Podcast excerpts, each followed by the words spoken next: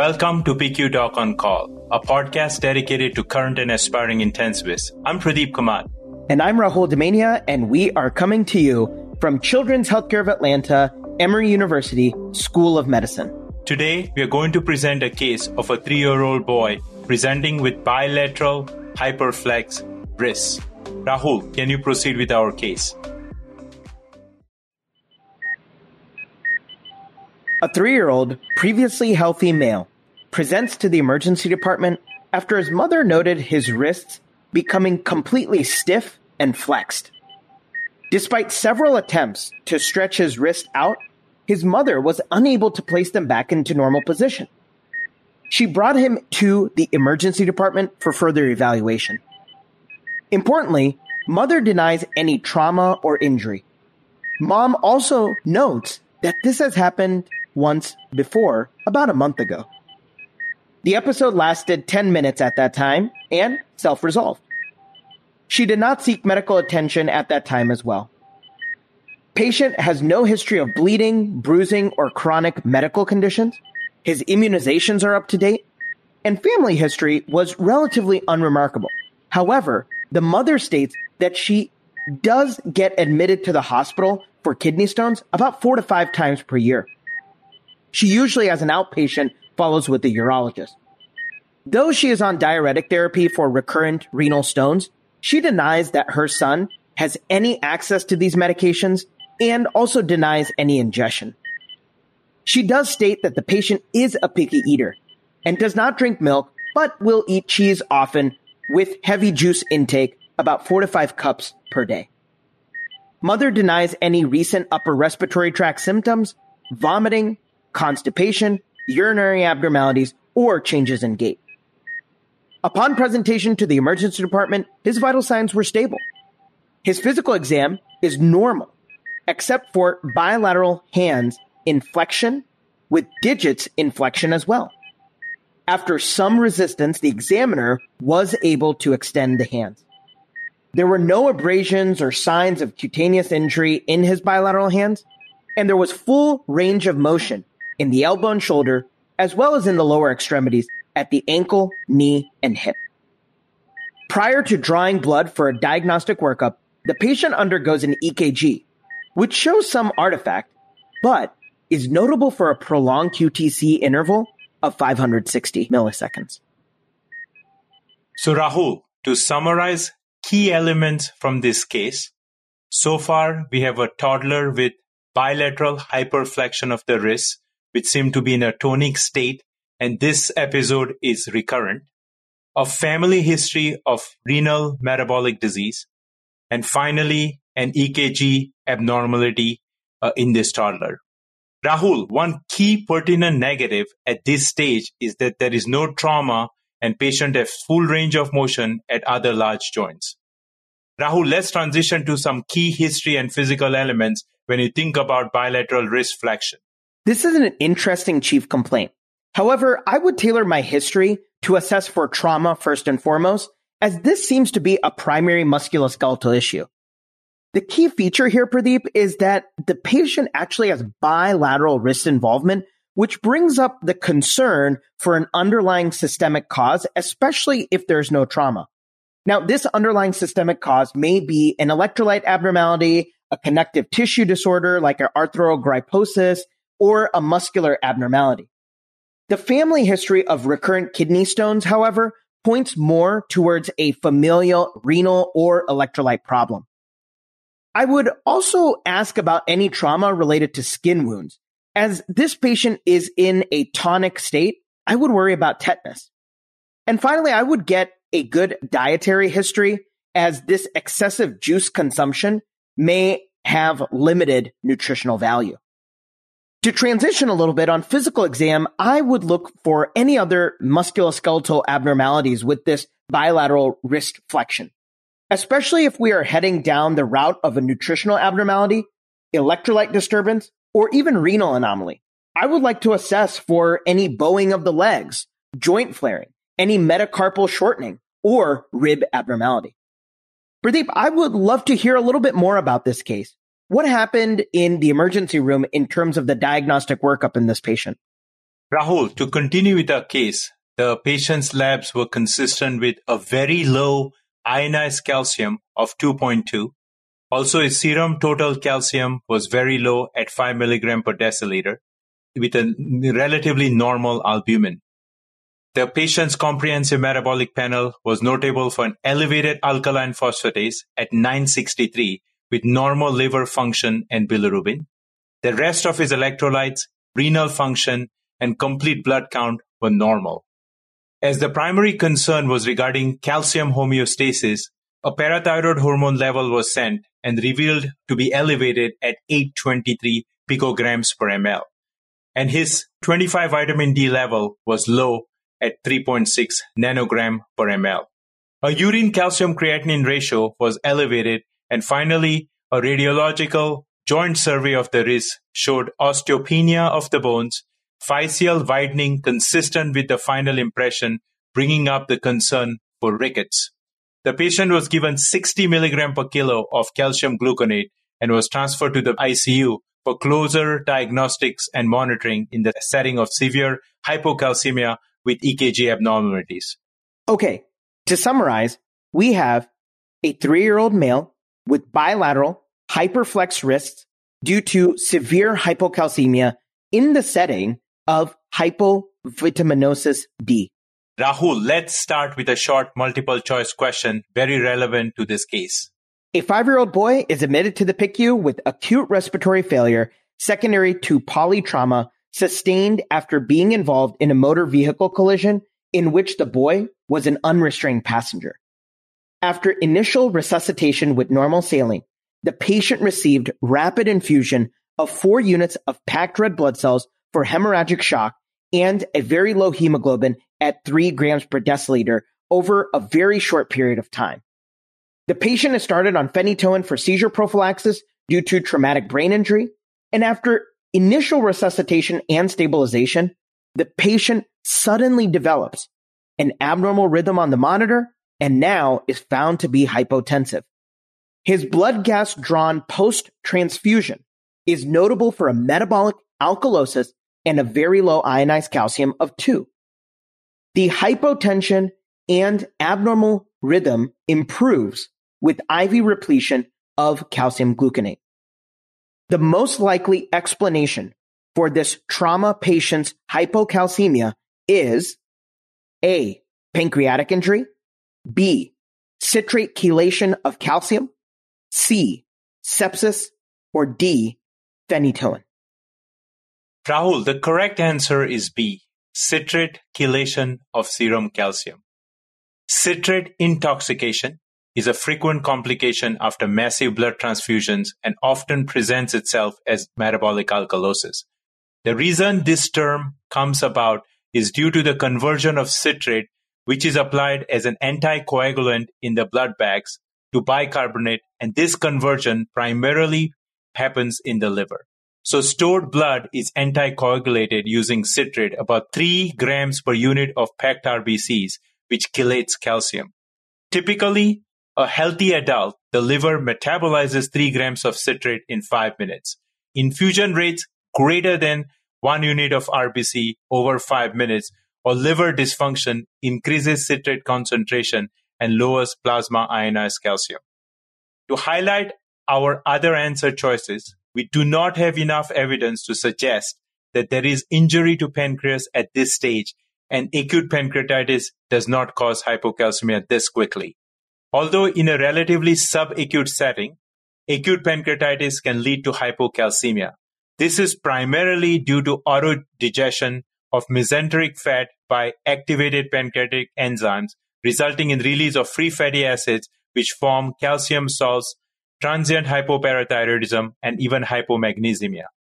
While hypocalcemia can be seen in sepsis and critical illness in general, the etiology is usually multifactorial. In sepsis, the effect of the bacteremic state and the inflammatory mediators on PTH secretion and function can result in hypocalcemia. Now, phenytoin is known to cause hypocalcemia by altering the bone and mineral metabolism. It impairs normal vitamin D metabolism, which in turn lowers the calcium absorption from the gut and causes hypocalcemia. This effect is unlikely to be seen with use of phenytoin in a patient with normal renal function. Before we go into diagnostic management, I want to particularly highlight some physiologic aspects of calcium homeostasis. Remember that only 1% of total body calcium is in the extracellular space. 99% of the body's calcium is in the bone. The extracellular calcium exists as protein bound calcium, which is mainly related to albumin. 10% is chelated and about half is ionized. The ionized form is the active form, which is integral in calcium homeostasis. Serum calcium is tightly regulated by parathyroid hormone, vitamin D, and calcitonin by their action on the gut, kidneys, and bone. So let's break this down. When we think about parathyroid hormone, in the kidney, parathyroid hormone is going to increase calcium reabsorption and inhibit phos reabsorption. You can think of this as parathyroid hormone being phosphate trashing hormone as it promotes phosphaturia. This loss of phosphate shifts flow of calcium from the bone to the extracellular space. Parathyroid hormone, as mentioned, increases calcium reabsorption. How does it do that? Well, specifically, it works in the distal convoluted tubule and it is going to increase the amount of calcium reabsorption in the proximal convoluted tubule as well. Now, what is PTH's effect on vitamin D?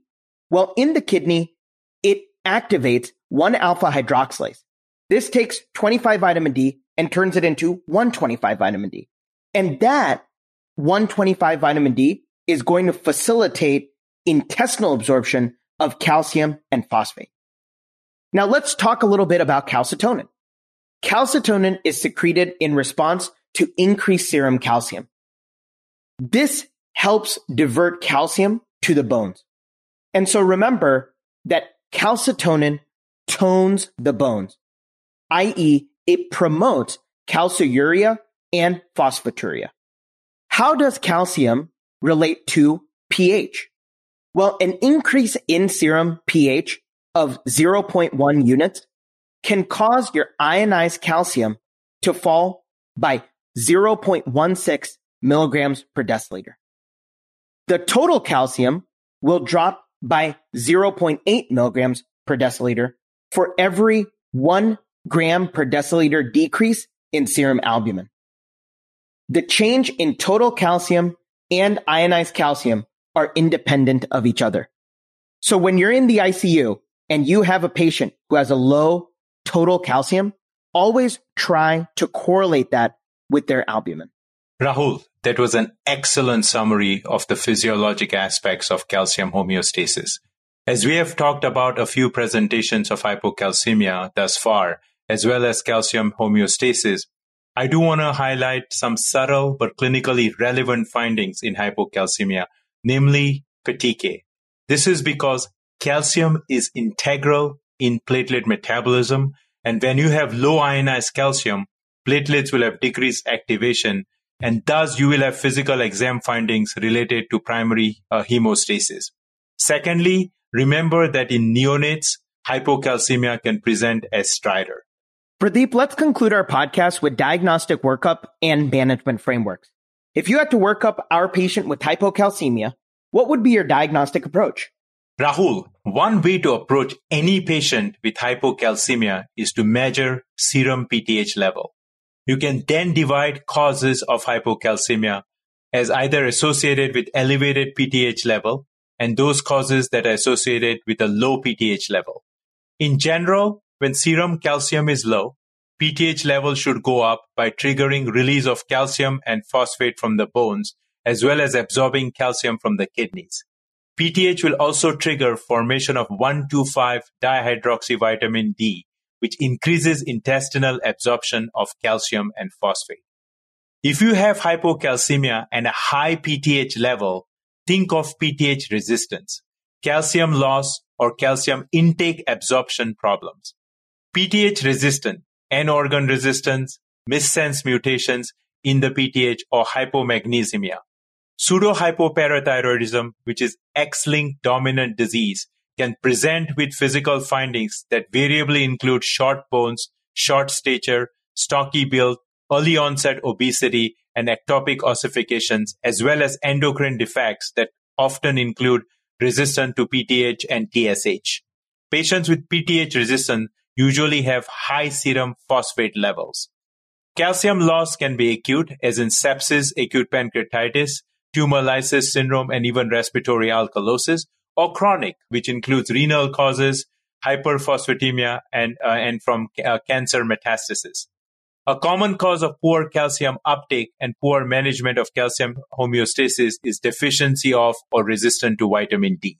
Hypocalcemia and low PTH level can be congenital, as in DiGeorge syndrome, or acquired in case of infections like HIV, autoimmune destruction of the PTH glands, or seen after surgery or radiation, which can lead to destruction of the PTH glands. Infiltration of the parathyroid with cancer, sarcoidosis, or deposition of iron and copper can also cause destruction of the PTH glands. All right, listeners. This can be very confusing with arrows. So let's summarize with the conceptual framework. Remember, parathyroid hormone physiologically increases calcium concentration and decreases phosphate concentration. So if you have hypoparathyroidism, which means that your parathyroid hormone levels are low, you will have hypocalcemia and hyperphosphatemia. With calcium homeostasis disorders, I would advise you all to take it back to the normal parathyroid axis and then branch out from there. Exactly, Rahul. So how does vitamin D get integrated into this pathophysiologic or diagnostic framework? Great question, Pradeep. Vitamin D deficiency can either be genetic or acquired. It can also be related to enzyme deficiencies or vitamin D receptor problems. The overwhelming majority of vitamin D deficiency disorders are acquired, and common causes include obesity, malabsorption, poor exposure to sunlight, especially in darker pigmented individuals, poor nutritional intake, and like in our case, a picky eater. A toddler typically doesn't consume non-dairy sources of calcium, such as beans, leafy green vegetables, etc. Thus, this exacerbates the poor calcium absorption, and that is due to the lack of vitamin D in the diet. Now, what about newborns? Babies who breastfeed and are not supplemented with vitamin D, or those who are premature, or even if the mother had vitamin D deficiency, can also have hypocalcemia due to vitamin D deficiency. In our summary, I do want to call out vitamin D deficiency secondary to malabsorption, as this is frequently tested on boards in the context of cystic fibrosis and the exocrine pancreatic insufficiency, which is associated with this disorder. You can also get poor vitamin D metabolism in celiac disease when you have essentially small intestinal failure. Rahul, whether you're talking about PTH or vitamin D, to be comprehensive, a good approach for labs would be to send some basic labs such as a CBC, a CMP, urine analysis, blood gas, and ionized calcium. Labs such as ionized calcium, serum calcium, magnesium, potassium, etc. help to fix abnormal values quickly, which should be the number one priority while a search for diagnosis is being made. A consult with endocrinology as well as a nephrology colleagues may help with other labs that need to be sent for diagnostic purposes. The help of a friendly PICU nutritionist is invaluable to get detailed dietary history as well as to make dietary suggestions. That was a great summary, Pradeep, and I like the multidisciplinary approach. Let's go into the clinical relevance of these labs which you will get. Rahul, one of the most important labs to get is PTH. It is the most important lab to investigate the cause of hypocalcemia, as we have already described above.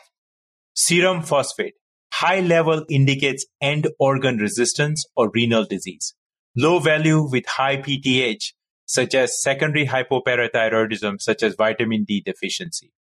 Alkaline phosphatase, which is basically a bone turnover marker, if elevated in a patient with hypocalcemia, suggests vitamin D deficiency. 25 hydroxy vitamin D. Major circulating form of vitamin D in the serum is the D best marker of vitamin D status. The blood 25 hydroxy vitamin D level corresponds with vitamin D intake and activity.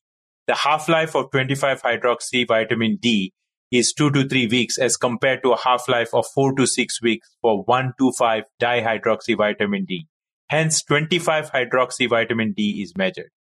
We can also send amylase lipase for suspected acute pancreatitis. We can send CPK if we suspect muscle breakdown. A urine calcium creatinine ratio is used to determine abnormal renal calcium excretion and renal tubular reabsorption problems. Uh, we can also send adrenocorticotropin, cortisol, and thyroid stimulating hormone levels for suspected polyendocrine failure. So, Rahul, we mentioned in our case the imaging and EKG as a part of the presentation. What are the salient points with regards to these two diagnostic tests? Well, if you think about imaging studies, the X ray showed issues with the metaphysis of the long bones. This was, in our case, of the wrist, but it can also be in the knee. If you get a hand X ray, this may show shortened fourth and fifth metacarpals, and this is primarily related to pseudo hypoparathyroidism type 1A. In hypoparathyroidism, the skull x-ray may show intracerebral calcifications and even deep brain calcifications, such as those found in the basal ganglia. The chest radiograph will show the classic finding in severe hypovitaminosis D, and that classic finding is of the rib cage known as the rachitic rosary. Let's transition to the EKG. On the EKG in hypocalcemia, you will see prolonged QT interval on the electrocardiogram as a result of the ST segment lengthening.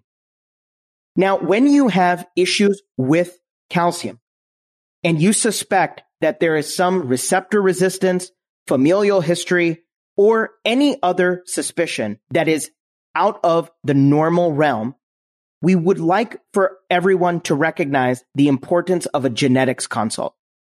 In our patient, the total as well as serum ionized calcium are low, and there is an appropriately elevated PTH as well as alkaline phosphatase. The patient has a normal serum phosphate level, low 25 vitamin D, and all of these together, along with the dietary history, points to severe vitamin D deficiency due to poor nutritional intake also known as nutritional rickets. Pradeep, to close, if our history, physical, and diagnostic investigations lead us to hypocalcemia due to vitamin D deficiency as our cause, what would be the management framework?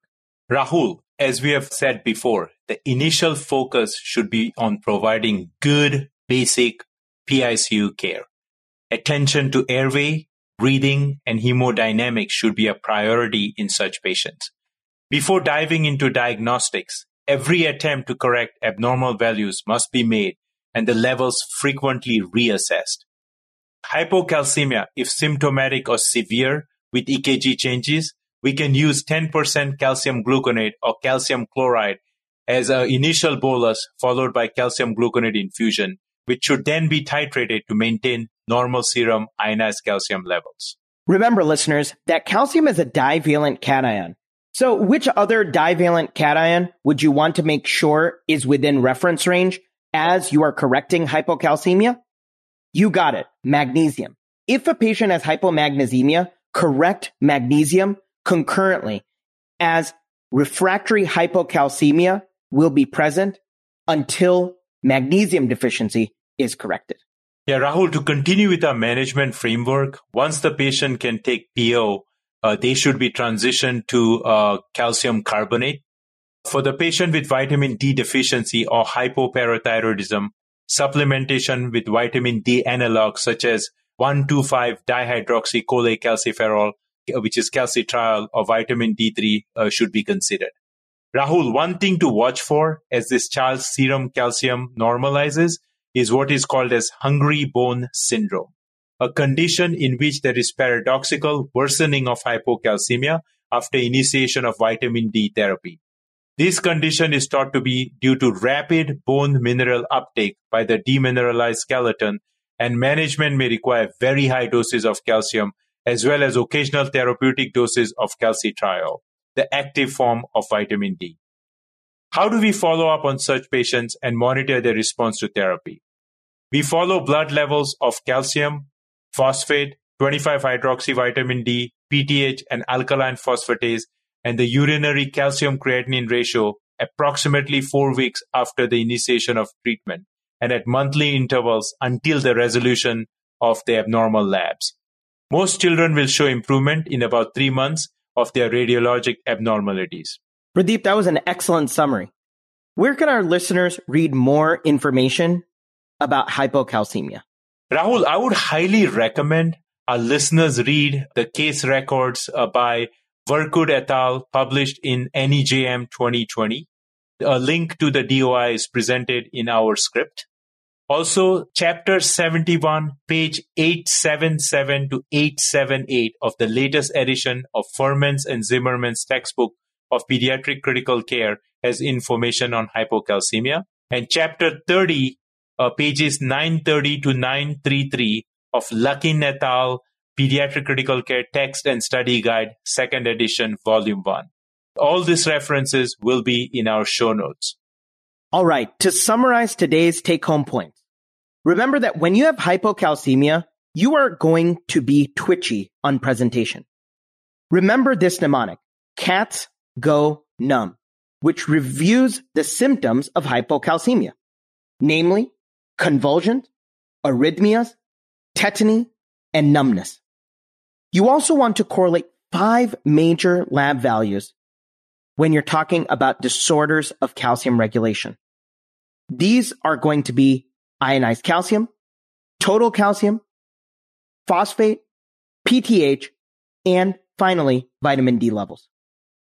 In your management framework, you need to have a multidisciplinary model as you approach hypocalcemia with help not only from the pediatric ICU team, but also pediatric endocrinology, nutrition, and genetics. This concludes our episode on hypocalcemia. We hope you found value in our short case based podcast. We welcome you to share your feedback, subscribe, and place a review on our podcast. Please visit our website, picudoconcall.org, which showcases our episodes as well as our Doc on Call management cards. PICU Doc on Call is hosted by me, Pradeep Kamat, and my co host, Dr. Rahul Damania. Stay tuned for our next episode. Thank you.